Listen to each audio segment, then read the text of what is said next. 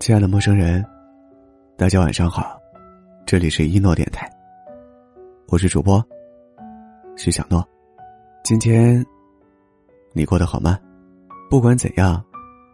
我都会用我的声音陪伴你。我在南昌，祝你晚安。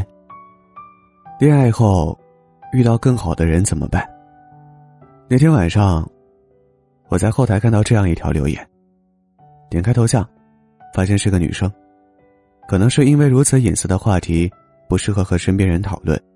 所以，她选择了没人认识她的公众号留言区。在她的留言里，我知道，这个更好的人是隔壁公司的一个男生，两个人在走廊碰过几次面，逐渐眼熟，后来有一天取外卖的时候，又碰到了。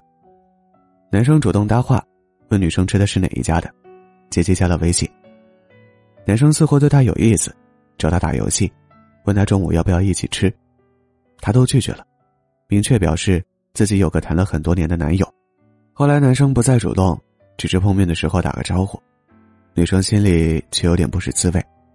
因为这个男生身材不错，做程序员的收入也很好，还是本地人，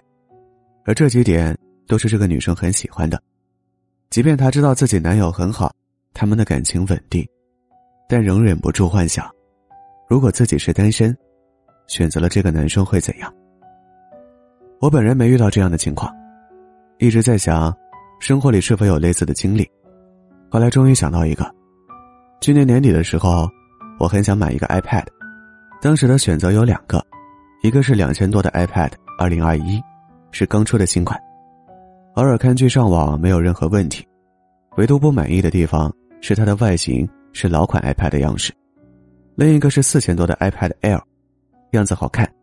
但如果没有画图、剪辑等工作需求，只是看剧的话，其实有点浪费。思来想去，我选了两千多的那个，但后来在网上刷到四千多这个，还是忍不住感慨外观好好看，在犹豫要不要低价卖了去年那个，换这个。说到底，我能纠结，是因为我本身就没有对我去年买的那个十分满意，于是对另一个也很心仪的，也会有憧憬。我不知道这样比喻对不对，尽管这个女生说自己男友很好，感情稳定，但当她称赞另一个男生工作很好，还是本地人的时候，其实说明她心里对自己男友并没有非常喜欢和满意。当你认为自己手里的没有足够好时，才会在路上左顾右盼，心猿意马，想要换个更好的。之前和几个朋友一起去吃海底捞，聊天的时候过来一个女生，说他们那桌游戏玩输了，惩罚是要来这桌加一个男生微信。她直勾勾的看着我们一个不是单身的朋友，那个男生利索的回答：“你加他们几个也一样，我有对象就不加了。”尽管朋友平时没少吐槽自己女友做饭不好吃，人也不聪明，但真的有别的桃花出现的时候，朋友果决的态度，让我意识到，感情里的专一，应该就是这个意思。不是从没产生过对比的念头，也不一定觉得自己的另一半完美无瑕，而是在诱惑出现的时候，本能的拒绝了，不给自己留下可以比较的机会。我之前看过一个博主的采访。她和丈夫从大学恋爱到结婚，一共在一起十几年。这中间，她从籍籍无名的小编剧，跃升成为知名主播，开了公司，赚了不少钱。当采访的人问她，这么多年就没有遇到过比她丈夫更好的人吗？她坦诚回答，遇到过很多优秀的人，但她和另一半在一起太久了，彼此太熟悉默契了。这种用时间浇灌构筑的亲密，是优秀无法打败的。这个世界上一定存在着更好的人，他们有着客观尺度上的优秀品质，